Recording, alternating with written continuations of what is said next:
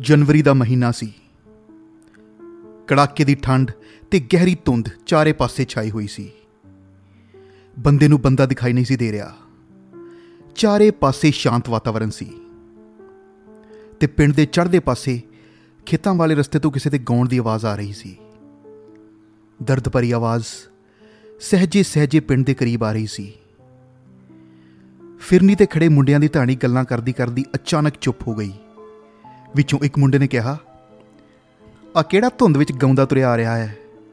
ਦੂਸਰੇ ਨੇ ਕਿਹਾ ਯਾਰੋ ਸੁਣੋ ਤਾਂ ਸਹੀ ਕਿਹੜਾ ਗੀਤ ਗਾ ਰਿਹਾ ਹੈ? ਫਿਰ ਧੁੰਦ ਵਿੱਚੋਂ ਦਰਦ ਭਰੀ ਆਵਾਜ਼ ਗੂੰਜੀ। ਸੱਜਣਾ ਵੇ ਸੱਜਣਾ ਤੇਰੇ ਸ਼ਹਿਰ ਵਾਲੀ ਸਾਨੂੰ ਕਿੰਨੀ ਸੋਹਣੀ ਲੱਗਦੀ ਦੁਪਹਿਰ। ਹੌਲੀ ਹੌਲੀ ਦਰਦ ਭਰੀ ਆਵਾਜ਼ ਨੇੜੇ ਆ ਗਈ। ਫਿਰ ਵਿੱਚੋਂ ਇੱਕ ਜਣੇ ਨੇ ਕਿਹਾ, ਯਾਰੋ ਆ ਤਾਂ ਆਪਣਾ ਰਾਂਝਾ ਬਲਜਿੰਦਰ ਸਿੰਘ ਆ। ਉਹ ਬਈ ਬਲਜਿੰਦਰ ਸਿਆ, ਇੰਨੀ ਠੰਡ ਵੀ ਤੂੰ ਕੀ ਰੋਣਾ ਧੋਣਾ ਲਾਇਆ? ਉਹ ਯਾਰ ਗੀਤ ਕੀ ਗਾਉਣੇ ਸੀ? ਖੇਤਾਂ ਨੂੰ ਗਿਆ ਸੀ। ਹੁਣ ਆਉਂਦਿਆਂ ਟਾਈਮ ਪਾਸ ਕਰਨ ਲਈ ਗੀਤ ਗਾਉਣ ਲੱਗ ਪਿਆ। ਯਾਰ ਬਲਜਿੰਦਰ, ਦਰਦ ਭਰੇ ਗੀਤ ਬਿਨਾਂ ਵਜ੍ਹਾ ਨਹੀਂ ਗਾਏ ਜਾਂਦੇ। ਨਾਲੇ ਮੈਂ ਸੁਣਿਆ, ਤੂੰ ਗੀਤ ਵੀ ਕਾਫੀ ਵਧੀਆ ਲਿਖਦਾ ਆ। ਯਾਰ ਤੈਨੂੰ ਸ਼ਾਇਰੀ ਕਰਨ ਦਾ ਸ਼ੌਂਕ ਕਿੱਥੋਂ ਪਿਆ? ਸਾਡੇ ਕੋਲੋਂ ਤਾਂ ਇੱਕ ਲਾਈਨ ਵੀ ਲਿਖੀ ਨਹੀਂ ਜਾਂਦੀ। ਯਾਰ ਲਾਡੀ, ਜਦੋਂ ਕੋਈ ਦਿਲ ਵਿੱਚ ਖਿਆਲ ਆਉਂਦੇ ਹਨ ਨਾ, ਤੇ ਆਪਣੇ ਆਪ ਹੀ ਕਲਮ ਕਾਗਜ਼ ਤੇ ਚੱਲਣ ਲੱਗ ਪੈਂਦੀ ਹੈ। ਨਹੀਂ ਬਲਜਿੰਦਰ ਸਿਆ, ਕਲਮ ਚੱਲਣ ਦੀ ਕੋਈ ਖਾਸ ਵਜ੍ਹਾ ਵੀ ਜ਼ਰੂਰ ਹੋਣੀ ਚਾਹੀਦੀ ਹੈ। ਸਾਡੇ ਪਰਿਵਾਰ ਨੂੰ ਤੇਰੇ ਪਿੰਡ ਆਇਆਂ ਨੂੰ 1 ਸਾਲ ਤੋਂ ਵੱਧ ਹੋ ਗਿਆ ਹੈ, ਤੇ ਮੈਂ ਤੈਨੂੰ ਕਦੀ ਵੀ ਹੱਸਦਾ ਹੋਇਆ ਨਹੀਂ ਵੇਖਿਆ। ਮੈਨੂੰ ਕਿਸੇ ਤੋਂ ਪਤਾ ਲੱਗਾ ਹੈ ਕਿ ਤੇਰੇ ਨਾਲ ਬਹੁਤ ਕੁਝ ਵਾਪਰਿਆ ਹੈ। ਪਰ ਅੱਜ ਤੱਕ, ਪਰ ਅੱਜ ਤੱਕ ਤੂੰ ਕਿਸੇ ਨੂੰ ਦਿਲ ਦੀ ਗੱਲ ਨਹੀਂ ਦੱਸੀ। ਕਿ ਅਖੀਰ ਤੇਰੇ ਨਾਲ ਹੋਇਆ ਕੀ? ਯਾਰ, ਕੀ ਤੂੰ ਮੈਨੂੰ ਇੰਨੇ ਕਾਬਲ ਨਹੀਂ ਸਮਝਦਾ ਕਿ ਆਪਣੇ ਦਿਲ ਦੀ ਗੱਲ ਦੱਸ ਸਕੇ? ਯਾਰ ਲਾਡੀ ਕੀ ਦੱਸਾਂ? ਕੁਝ ਦੱਸਣ ਲਈ ਹੋਵੇ ਤਾਂ ਦੱਸਾਂ। ਯਾਰ ਮੈਂ ਨਹੀਂ ਜਾਣਦਾ। ਜਿਸ ਪਿਆਰ ਨੂੰ ਤੂੰ ਸਾਰੀ ਦੁਨੀਆ ਤੋਂ ਛੁਪਾਈ ਫਿਰਦਾ ਹੈ, ਤੈਨੂੰ ਉਸ ਪਿਆਰ ਦੀ ਸੌਂ। ਅੱਜ ਮੈਨੂੰ ਆਪਣੀ ਸਾਰੀ ਕਹਾਣੀ ਦੱਸ। ਯਾਰ ਲਾਡੀ, ਤੂੰ ਤਾਂ ਮੇਰੀ ਕਹਾਣੀ ਸੁਣ ਕੇ ਚਲਾ ਜਾਵੇਂਗਾ। ਪਰ ਮੈਨੂੰ ਪਿਛਲੀਆਂ ਯਾਦਾਂ ਵਿੱਚ ਕਈ ਦਿਨ ਤੱਕ ਤੜਫਣਾ ਪੈਂਦਾ ਹੈ। ਫੇਰ ਵੀ ਜੇ ਤੂੰ ਸੁਣਨਾ ਚਾਹੁੰਦਾ ਹੈ, ਚੱਲ ਇਸ ਮਹਿਫਿਲ ਤੋਂ ਦੂਰ ਕਿਤੇ। ਮੈਂ ਸੁਣਾਉਂਗਾ ਤੈਨੂੰ ਆਪਣੀ ਕਹਾਣੀ। ਫਿਰ ਦੋਵੇਂ ਜਣੇ ਦੂਸਰੇ ਮੁੰਡਿਆਂ ਤੋਂ ਦੂਰ, ਇੱਕ ਇਕਾਂਤ ਵਾਲੀ ਥਾਂ ਤੇ ਜਾ ਬੈਠੇ। ਥੋੜਾ ਚਿਰ ਚੁੱਪ ਰਹਿਣ ਤੋਂ ਬਾਅਦ ਬਲਜਿੰਦਰ ਬੋਲਿਆ, ਗੱਲ ਕੋਈ ਅੱਜ ਤੋਂ 6 ਸਾਲ ਪਹਿਲਾਂ ਦੀ ਹੈ। ਉਦੋਂ ਮੈਂ ਪੜਦਾ ਹੁੰਦਾ ਸੀ। ਬੜਾ ਮਸਤ ਮਲੰਗ, ਪਿਆਰ ਮੁਹੱਬਤ ਤੋਂ ਅਣਜਾਣ। ਘਰ ਦੇ ਟਰੱਕ ਹੋਣ ਕਰਕੇ ਗੱਡੀਆਂ ਤੇ ਬਾਹਰ ਜਾ ਕੇ ਘੁੰਮਣ ਫਿਰਨ ਦਾ ਸ਼ੌਕੀਨ ਸੀ। ਮੈਨੂੰ ਚੰਗੀ ਤਰ੍ਹਾਂ ਯਾਦ ਹੈ ਉਹ ਦਿਨ। ਇਹੀ ਮੌਸਮ ਸੀ 1 ਜਨਵਰੀ ਦਾ ਦਿਨ ਸੀ। ਮੈਂ ਉਸ ਦਿਨ ਸਵੇਰੇ ਉੱਠਿਆ ਤੇ ਯਾਰਾਂ ਦੋਸਤਾਂ ਨੂੰ ਨਵੇਂ ਸਾਲ ਦੀਆਂ ਵਧਾਈਆਂ ਦਿੰਦਾ ਦਿੰਦਾ ਕਿਸੇ ਦੋਸਤ ਦੇ ਘਰ ਚਲਾ ਗਿਆ। ਉੱਥੇ ਕਾਫੀ ਚਿਰ ਬੈਠਣ ਤੋਂ ਬਾਅਦ ਅਚਾਨਕ ਹੀ ਬੱਸ ਅੱਡੇ ਵੱਲ ਚਲਾ ਗਿਆ। ਮੇਰੇ ਬੱਸ ਅੱਡੇ ਤੇ ਖੜਿਆਂ ਹੀ ਇੱਕ ਮਿੰਨੀ ਬੱਸ ਆ ਰੁਕੀ, ਜਿਸ ਵਿੱਚੋਂ ਸਾਡੀ ਗੁਆਂਢਣ, ਜੋ ਦੋ ਦਿਨਾਂ ਤੋਂ ਕਿਸੇ ਰਿਸ਼ਤੇਦਾਰ ਦੇ ਘਰ ਗਈ ਸੀ, ਬੱਸ ਵਿੱਚ ਉਤਰੀ। ਉਹਦੇ ਨਾਲ ਇੱਕ ਪਤਲੀ ਲੰਮੀ ਤੇ ਹੱਦੋਂ ਵੱਧ ਸੋਹਣੀ ਖੂਬਸੂਰਤ ਪਰੀਆਂ ਵਰਗੀ ਮੁਟਿਆਰ ਵੀ ਬੱਸ ਵਿੱਚ ਉਤਰੀ। ਉਹਨਾਂ ਦੋਹਾਂ ਕੋਲ ਕਾਫੀ ਸਮਾਨ ਸੀ। ਸਾਡੀ ਗੁਆਂਢਣ ਨੇ ਮੈਨੂੰ ਬੱਸ ਅੱਡੇ ਤੋਂ ਖੜੇ ਵੇਖ ਕੇ ਆਵਾਜ਼ ਮਾਰੀ ਕਿ, ਬਲਜਿੰਦਰ ਸਾਡੇ ਕੋਲ ਸਮਾਨ ਬਹੁਤ ਜ਼ਿਆਦਾ ਹੈ ਇਸ ਲਈ ਕੁਝ ਸਮਾਨ ਸਾਡੇ ਨਾਲ ਘਰ ਤੱਕ ਛੱਡ ਆ। ਮੈਂ ਉਹਨਾਂ ਦਾ ਕੁਝ ਸਮਾਨ ਵਿੱਚ ਫੜਿਆ ਤੇ ਕਾਲੀ ਕਾਲੀ ਉਹਨਾਂ ਦੇ ਅੱਗੇ ਤੁਰ ਪਿਆ। ਸਮਾਨ ਗਵਾਂਡੀਆਂ ਦੇ ਘਰ ਰੱਖ ਕੇ, ਬਿਨਾਂ ਰੁਕੇ, ਆਪਣੇ ਘਰ ਚਲਾ ਆਇਆ ਸਾਡੇ ਅਤੇ ਗਵਾਂਡੀਆਂ ਦੇ ਘਰ ਵਿੱਚ ਬਿਲਕੁਲ ਛੋਟੀ ਜਿਹੀ ਦੀਵਾਰ ਸੀ, ਜੋ ਨਾ ਹੋਇਆਂ ਵਰਗੀ ਸੀ। ਵਧੇਰੇ ਮਿਲ ਵਰਤਨ ਕਰਕੇ ਸਾਰਾ ਸਾਰਾ ਦਿਨ ਇਕੱਠੇ ਹੀ ਬੈਠੇ ਰਹਿੰਦੇ। ਬਾਅਦ ਵਿੱਚ ਪੁੱਛਣ ਤੇ ਪਤਾ ਲੱਗਾ ਕਿ ਉਸ ਕੁੜੀ ਦਾ ਨਾਮ ਹਰਜੀਤ ਹੈ। ਤੇ ਉਸਨੇ 2-3 ਮਹੀਨੇ ਇੱਥੇ ਹੀ ਰਹਿਣਾ ਹੈ। ਉਸ ਕੁੜੀ ਦੇ ਭੋਲੇਪਨ ਅਤੇ ਮਾਸੂਮ ਜਿਹੇ ਚਿਹਰੇ ਨੇ ਇੱਕ ਦੋ ਦਿਨਾਂ ਵਿੱਚ ਸਾਰਿਆਂ ਦਾ ਮਨ ਮੋਹ ਲਿਆ। ਸਾਰਾ ਦਿਨ ਅੱਖਾਂ ਸਾਹਮਣੇ ਰਹਿਣ ਕਰਕੇ ਮੈਂ ਵੀ ਉਸ ਪ੍ਰਤੀ ਖਿੱਚਿਆ ਜਾਣ ਲੱਗ ਪਿਆ। ਮੈਂ ਜਦ ਵੀ ਕਿਸੇ ਨਾ ਕਿਸੇ ਬਹਾਨੇ ਉਸ ਨੂੰ ਬੁਲਾਉਂਦਾ ਤੇ ਨੀਵੀਂ ਪਾ ਕੇ ਨਾ ਵੀ ਜਵਾਬ ਦੇ ਦਿੰਦੀ। ਉਸ ਦੀ ਇਹੋ ਜਿਹੀ ਮਾਸੂਮੀਅਤ ਮੈਨੂੰ ਉਹਦੇ ਪ੍ਰਤੀ ਹੋਰ ਖਿੱਚਣ ਲੱਗ ਪਈ।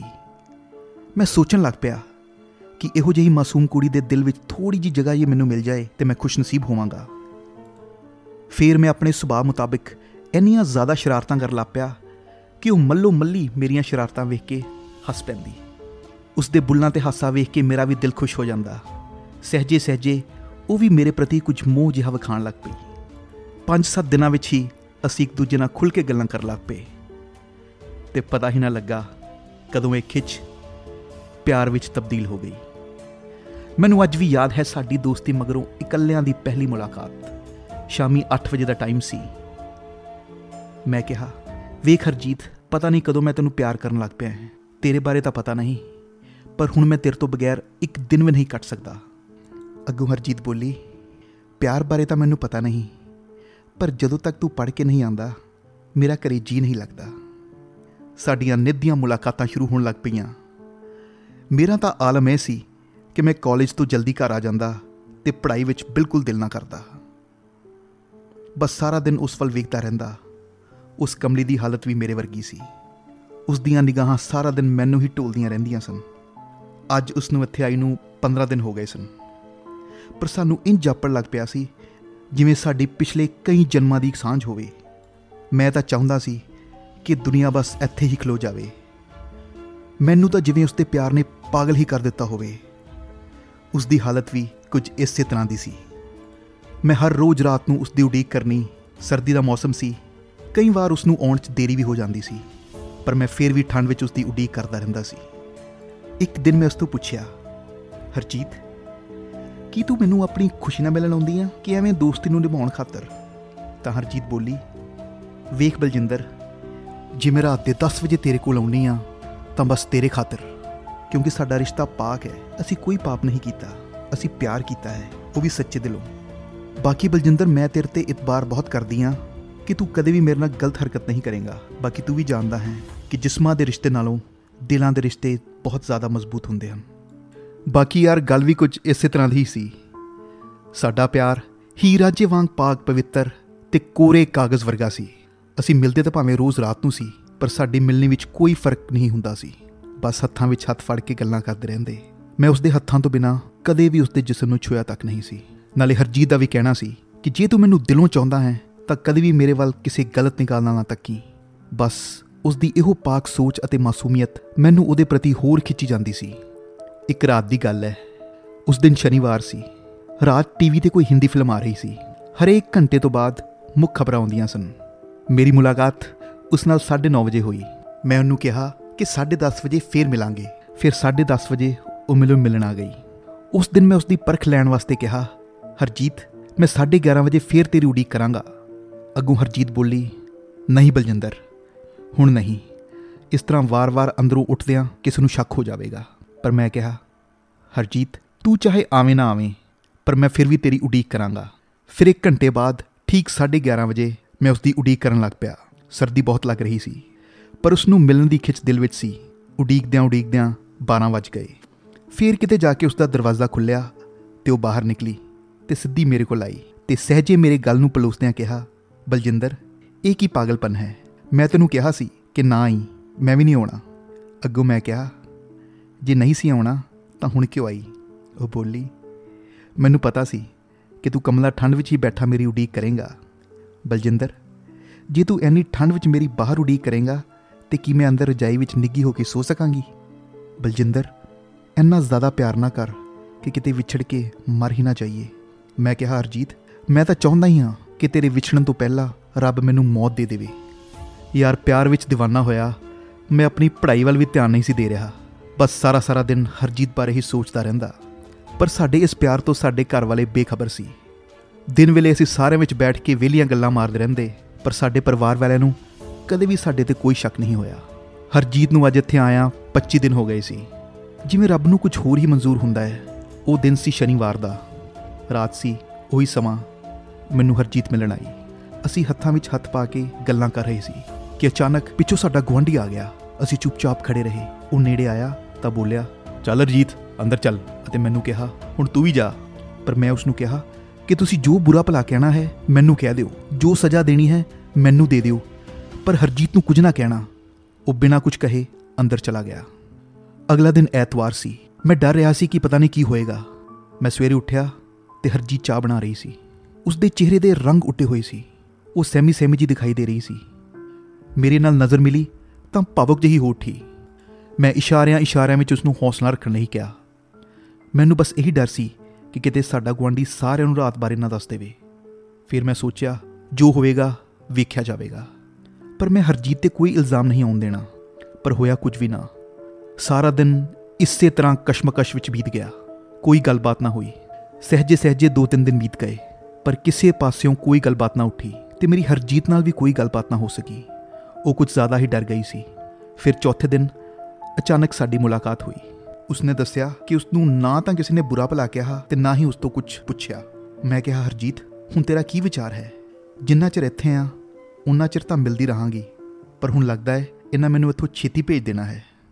ਮੈਂ ਕਿਹਾ, ਹਰਜੀਤ, ਜਾਣ ਤੋਂ ਪਹਿਲਾਂ ਮੈਨੂੰ ਥੋੜਾ ਜਿਹਾ ਜ਼ਹਿਰ ਦੇ ਜਾਵੀਂ। ਤੇ ਉਸਨੇ ਮੇਰੇ ਮੂੰਹ ਤੇ ਹੱਥ ਰੱਖ ਦਿੱਤਾ।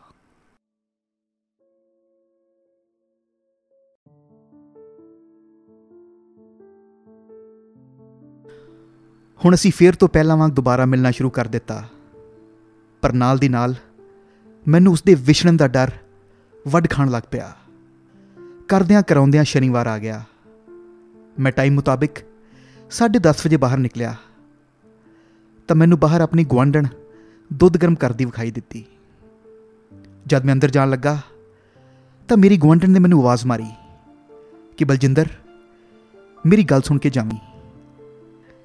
ਮੈਂ ਜਦ ਉਹਦੇ ਕੋਲ ਗਿਆ, ਤੇ ਉਹ ਬੋਲੀ, ਪਿਛਲੇ ਸ਼ਨੀਵਾਰ ਤੇਰੇ ਤੇ ਹਰਜੀਤ ਦਰਮਿਆਨ ਕੀ ਹੋਇਆ ਸੀ? ਪਹਿਲਾਂ ਤਾਂ ਮੈਂ ਕੁਝ ਚਿਰ ਚੁੱਪ ਰਿਹਾ। ਫਿਰ ਮੈਂ ਬੋਲਿਆ ਕਿ ਮੈਂ ਝੂਠ ਨਹੀਂ ਬੋਲਣਾ। ਫਿਰ ਮੈਂ ਆਪਣੀ ਸਾਰੀ ਪਿਆਰ ਭਰੀ ਕਹਾਣੀ ਉਸ ਨੂੰ ਦੱਸ ਦਿੱਤੀ ਅਤੇ ਨਾਲ ਹੀ ਮੈਂ ਹੱਥ ਜੋੜ ਕੇ ਉਸ ਨੂੰ ਕਿਹਾ ਕਿ ਮੈਂ ਹਰਜੀਤ ਬਿਨਾਂ ਨਹੀਂ ਜੀ ਸਕਦਾ। ਵੇਖਿਓ, ਕਿਤੇ ਮੇਰੇ ਤੋਂ ਉਸ ਨੂੰ ਵਿਛੋੜ ਨਾ ਦਿਓ। ਐਨਾ ਕਹਿੰਦੇ ਹੋਏ ਮੇਰੀਆਂ ਅੱਖਾਂ ਵਿੱਚੋਂ ਅਥਰੂ ਛਲਕ ਪਏ। ਫਿਰ ਮੈਂ ਅੱਖਾਂ ਪੂੰਝਦਾ ਹੋਇਆ ਚੁੱਪਚਾਪ ਆਪਣੇ ਘਰ ਆ ਗਿਆ। ਸਾਰੀ ਰਾਤ ਸੋਚਾਂ ਵਿੱਚ ਲੰਘ ਗਈ। ਹੁਣ ਮੈਨੂੰ ਯਕੀਨ ਹੋ ਗਿਆ ਸੀ ਕਿ ਇਹਨਾਂ ਨੇ ਹਰਜੀਤ ਨੂੰ ਛੇਤੀ ਹੀ ਉਸਦੇ ਪਿੰਡ ਭੇਜ ਦੇਣਾ ਹੈ। ਅਗਲੇ ਦਿਨ ਮੈਂ ਸਾਰਾ ਦਿਨ ਇੱਕ ਹੀ ਗੀਤ ਬਾਰ-ਬਾਰ ਡੈਕ ਵਿੱਚ ਲਗਾਉਂਦਾ ਰਿਹਾ।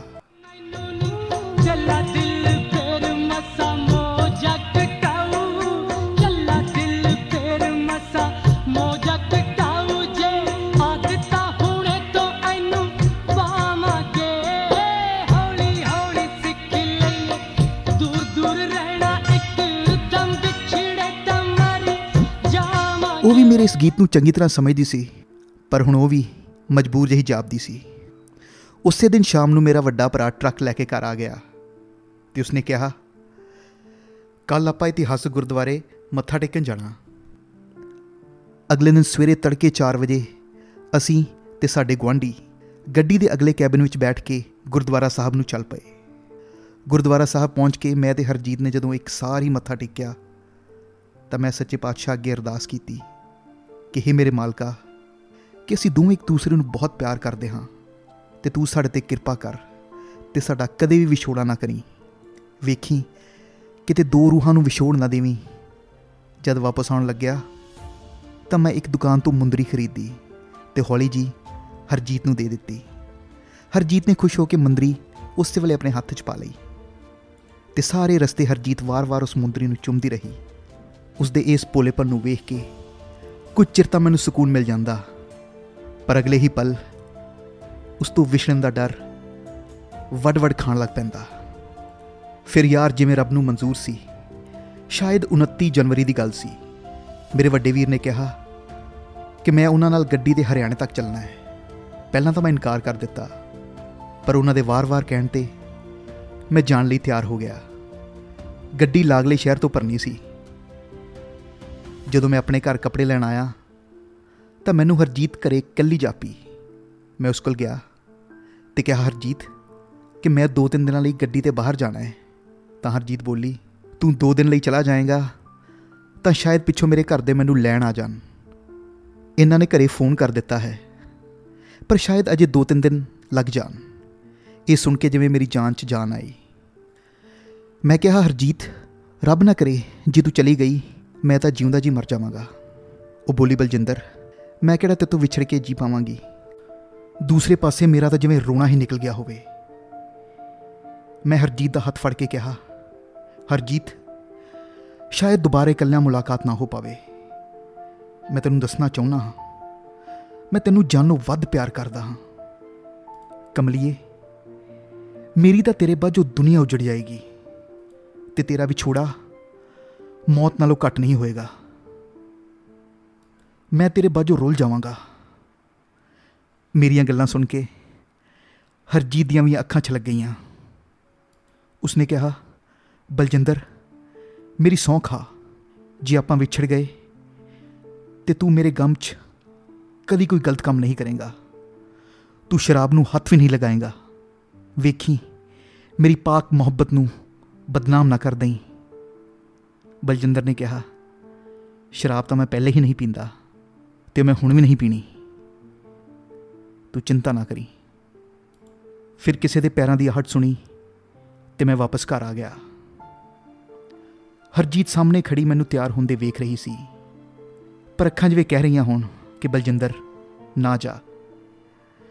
ਮੈਂ ਵੀ ਦਿਲ ਤੇ ਪੱਥਰ ਰੱਖ ਕੇ ਜਾਣ ਲਈ ਤਿਆਰ ਹੋ ਰਿਹਾ ਸੀ। ਜਾਣ ਲੱਗਿਆ ਜਾਣ ਲੱਗਿਆ ਉਸਨੇ ਮੇਰੇ ਵੱਲ ਹੱਥ ਹਿਲਾਇਆ, ਜਿਵੇਂ ਮੈਨੂੰ ਅਲਵਿਦਾ ਕਹਿ ਰਹੀ ਹੋਵੇ। ਬਸ ਯਾਰ, ਫਿਰ ਮੈਂ ਗੱਡੀ ਨਾਲ ਹਰਿਆਣੇ ਚਲਾ ਗਿਆ।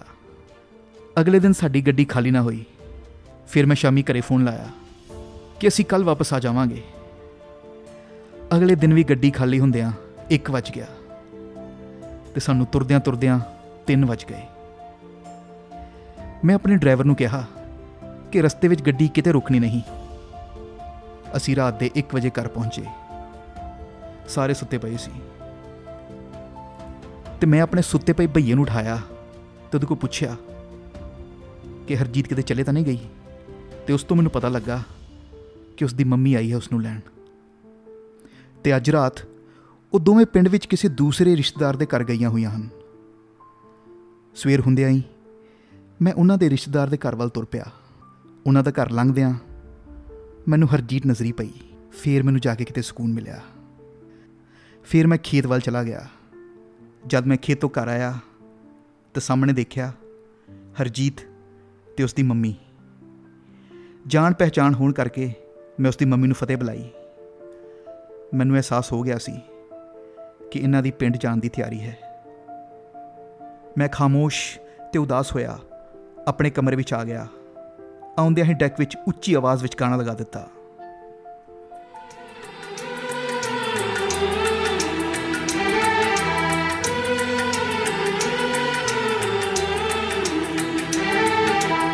मुझे छोड़ के मुझे छोड़ के परदेसी परदेसी जाना नहीं परदेसी परदेसी छोड़ के मुझे छोड़ के परदेसी परदेसी जाना